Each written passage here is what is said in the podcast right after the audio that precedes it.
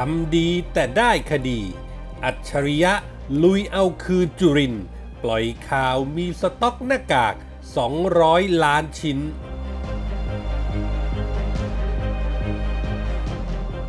หมอหนูอนุทินรับมอบเวชภัณฑ์ล็อตใหญ่จากทางการจีนของขวัญปีใหม่ไทยอันทรงคุณค่า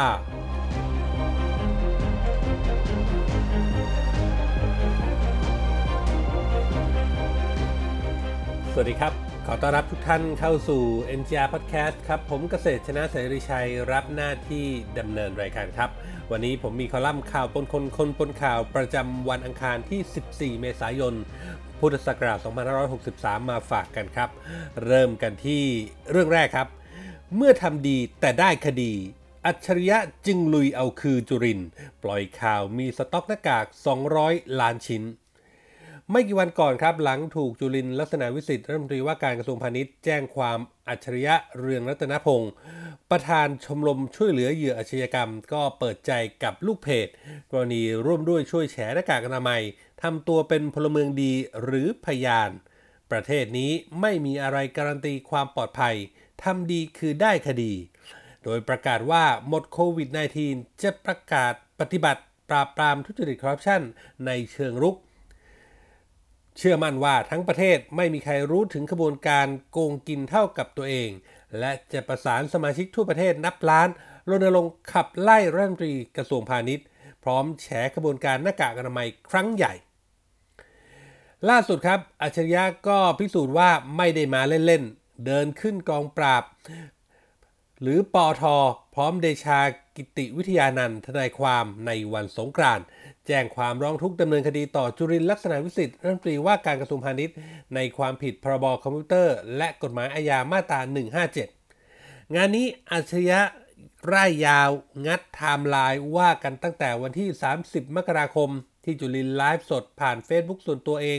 ว่ามีสิบบริษัทที่สามารถผลิตหน้ากากอนามัยได้จำนวนสองร้อยล้านชิ้นกำลังผลิตหนึ่งเดือนกว่าหนึ่งร้อยล้านชิ้นขอให้ประชาชนอย่าตื่นตระหนกและมั่นใจว่าสินค้าเพียงพอจากนั้นก็รู้กันครับว่าหน้ากากอนามัยก็ขาดแคลนประชาชนหาซื้อไม่ได้บุคลากรทางการแพทย์ไม่มีสวมใส่จนกระทั่งวันที่สามสิบมีนาคมท่านรัฐมนตรีกระทรวงพาณิชย์กลับมาบอกว่าสองร้อยล้านชิ้นที่บกพูดไปนั้นเป็นแค่เพียงวัตถุดิบ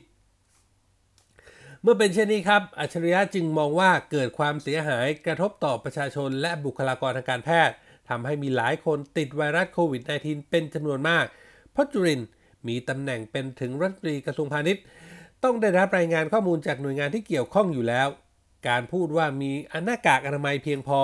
จึงเกิดความน่าเชื่อถือแต่สุดท้ายกลับลำออกมาพูดว่าเป็นเพียงวัตถุดิบเรียกว่าสังคมงงเป็นไก่ตาแตกโอละพ่อชนิดกับลำสามร้อยหกสิบองศาของท่านรัฐมนตรีอันว่าสต็อกสองร้อยล้านชิ้นนั้นอัจฉริยะยังตั้งข้อสังเกตได้ว่าจุรินทร์พูดตรงกันกับเสียบอยสอนสุวีผู้ระวีรัตน์วัชรี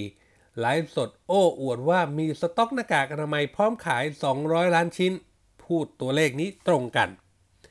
เพราะเสียบอยนี่เองครับจึงเป็นที่มาของการที่เพจสายดาร์กอย่างแหม่มโพธิ์ดำจับมาฟ้องออกสังคมออกสื่อให้ช่วยกันตามหากระบวนการกักตุนหากินกับความยากลำบากของประชาชนหาซื้อตามตลาดไม่ได้แต่กับขายออนไลน์กันโจงครึ่มจากคดีของเสียบอยครับก็สืบไปไปสืบกันมาปรากฏหลักฐานพาณิชย์เองก็ยอมรับว่าบริหารหน้ากากอนามัยผิดพลาดอธิบดีกรมการค้าภายในถูกปลดแทนที่จุรินทร์จะแสดงความรับผิดชอบแสดงสปิริตลาออกจากตำแหน่งรัฐมนตรีพาณิชย์ต่อเหตุการณ์ที่เกิดขึ้นหรือดำเนินคดีเอาจริงเอาจังกับบุคคลที่ทำผิดหรือเกี่ยวข้องหรือสนับสนุนว่ามีสินค้าอยู่แล้วก็เอาไปขายในตลาดมืดกลับไล่บี้เอาผิดคนโกงที่เปิดโปงเรื่องนี้ด้วยเจตนาดีแมมโพดำโดนตั้งข้อกล่าวหาโทษฐานแชร์คลิปเสียบอยบอกว่าเป็นการผิดพรบคอมงานนี้ตำรวจถูกสวดยับจนต้องออกมาอ้อมแอมอ้อมแอมว่าเมื่อมีคนมาร้องทุกข์ก็ต้องดำเนินคดีและแน่นอนครับเพจของอัจฉริยะที่จัดหนักดราม่าว่าหน้ากากอนามัยหายไปไหนก็ถูกมลิกาบุญมีตระกูลมหาสุขที่ปรึกษารัฐมนตรีว่าการกระทรวงพาณิชย์และกรรมการบริหารพรรคประชาธิปัตย์จนมาถึงจุรินทร์ แจ้งความเอาผิดแหม่มโพธิ์ดำสเตตัสตอนนี้ก็ต้องบอกว่าเป็นผู้ถูกกล่าวหาอยู่ระหว่างการรวบรวมพยานหลักฐานโดยตำรวจซึ่งยังไม่ชี้ชัดว่าใครถูกใครผิดในวงการตำรวจเองโดยเฉพาะฝ่ายสืบสวนก็ยอมรับครับว่ากรณีนี้แหม่มโพธิ์ดำมีเจตนาดีน่าชื่นชมที่ออกมาให้ข้อมูลที่เป็นประโยชน์ส่วนอัจฉริยะเป็นที่รู้จักกันในเรื่องของการเปิดโปงเรื่องทุจริตกัดไม่ปล่อยที่ผ่านมาส่วนตัวก็ถูกฟ้องนับร้อยคดีแต่นายเดชาที่รู้จักกับอัจฉริยะมานานพูดถึงว่าหากอัจฉริยะใส่ร้ายคนอื่นก็คงติดคุกกันไปนานแล้วที่ผ่านมาก็พบว่าเป็นคนที่ตรวจสอบโดยเรื่องมาตลอดหลายเรื่องเป็นเรื่องดีมองว่าอัจฉริยะเป็นคนดีคนหนึ่งคำว่าทำดีเท่ากับได้คดีประเทศนี้เป็นอะไรไปแล้วนี่คือสิ่งที่สังคมกำลังตั้งคำถามครับ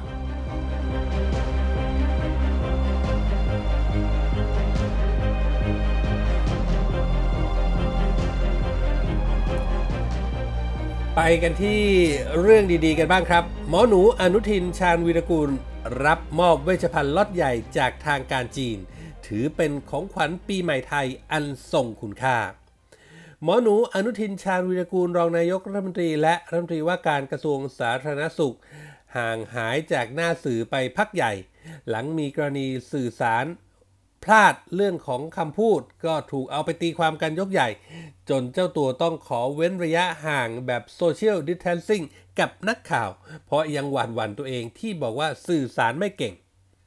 ในวันปีใหม่ไทยครับเลิกงามยามดีครับ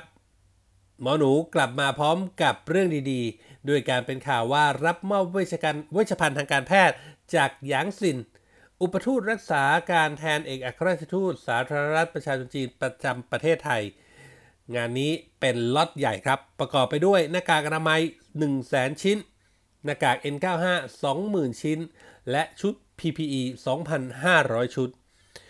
อนุทินบอกว่าการสนับสนุนจากทางการจีนเป็นสัญลักษณ์ของมิตรภาพระหว่างไทยกับจีนการสนับสนุนที่ทางการจีนส่งมาให้สอดคล้องกับความต้องการของไทยเป็นอย่างยิ่งเพราะเป็นเวชภัณฑ์ที่จะช่วยปกป้องแพทย์และพยาบาลบุคลากรด้านสาธารณสุขที่ทำงานอยู่ด่านหน้าให้มีความปลอดภัยในการปฏิบัติหน้าที่การงานสร้างความมั่นใจ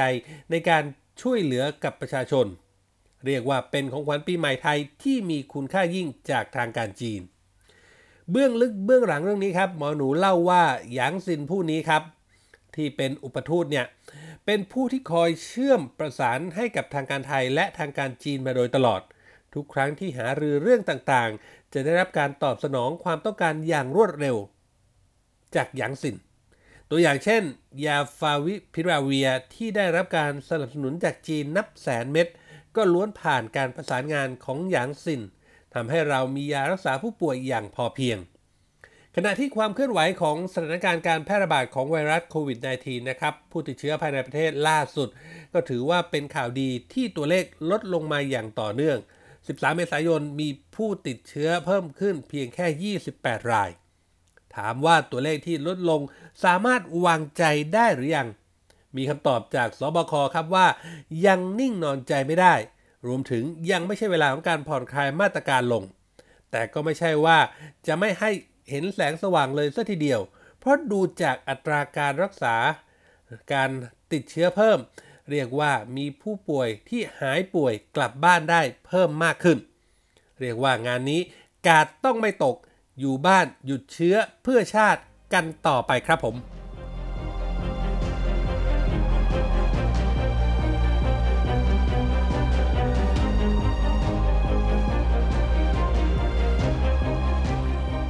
นี่คือเรื่องราวที่ผมนำมาฝากกันในวันนี้ครับกับคอลัมน์ข่าวปนคนคนปนข่าวจากเว็บไซต์ผู้จัดการออนไลน์ครับคุณผู้ฟังสามารถเข้าไปอ่านเพิ่มเติมได้นะครับในเว็บไซต์ของเรา เอ็ม จี อาร์ ออนไลน์ ดอท คอม และถ้าหากมีข้อแนะนำติชมประการใดนะครับสามารถทิ้งคอมเมนต์ไว้ได้ในท้ายข่าวหรือถ้ามีโดยตรงถึง Podbean ของเรานะครับก็เข้ามาได้ที่แอป Podbean ตรงนี้นะครับเสิร์ชหา เอ็น จี อาร์ Podcast ครับทุกคอมเมนต์ทุกความเห็นจะเป็นกำลังให้พวกเรานำไปปรับปรุงและพัฒนาผลงานให้ออกมาถูกต้องตรงใจคุณผู้ฟังมากที่สุดครับวันนี้ หมดเวลาแล้วครับขอบพระคุณทุกท่านที่ติดตามผมเกษตรชนะเสรีชัยลาไปก่อนพบกันใหม่โอกาสหน้าสวัสดีครับ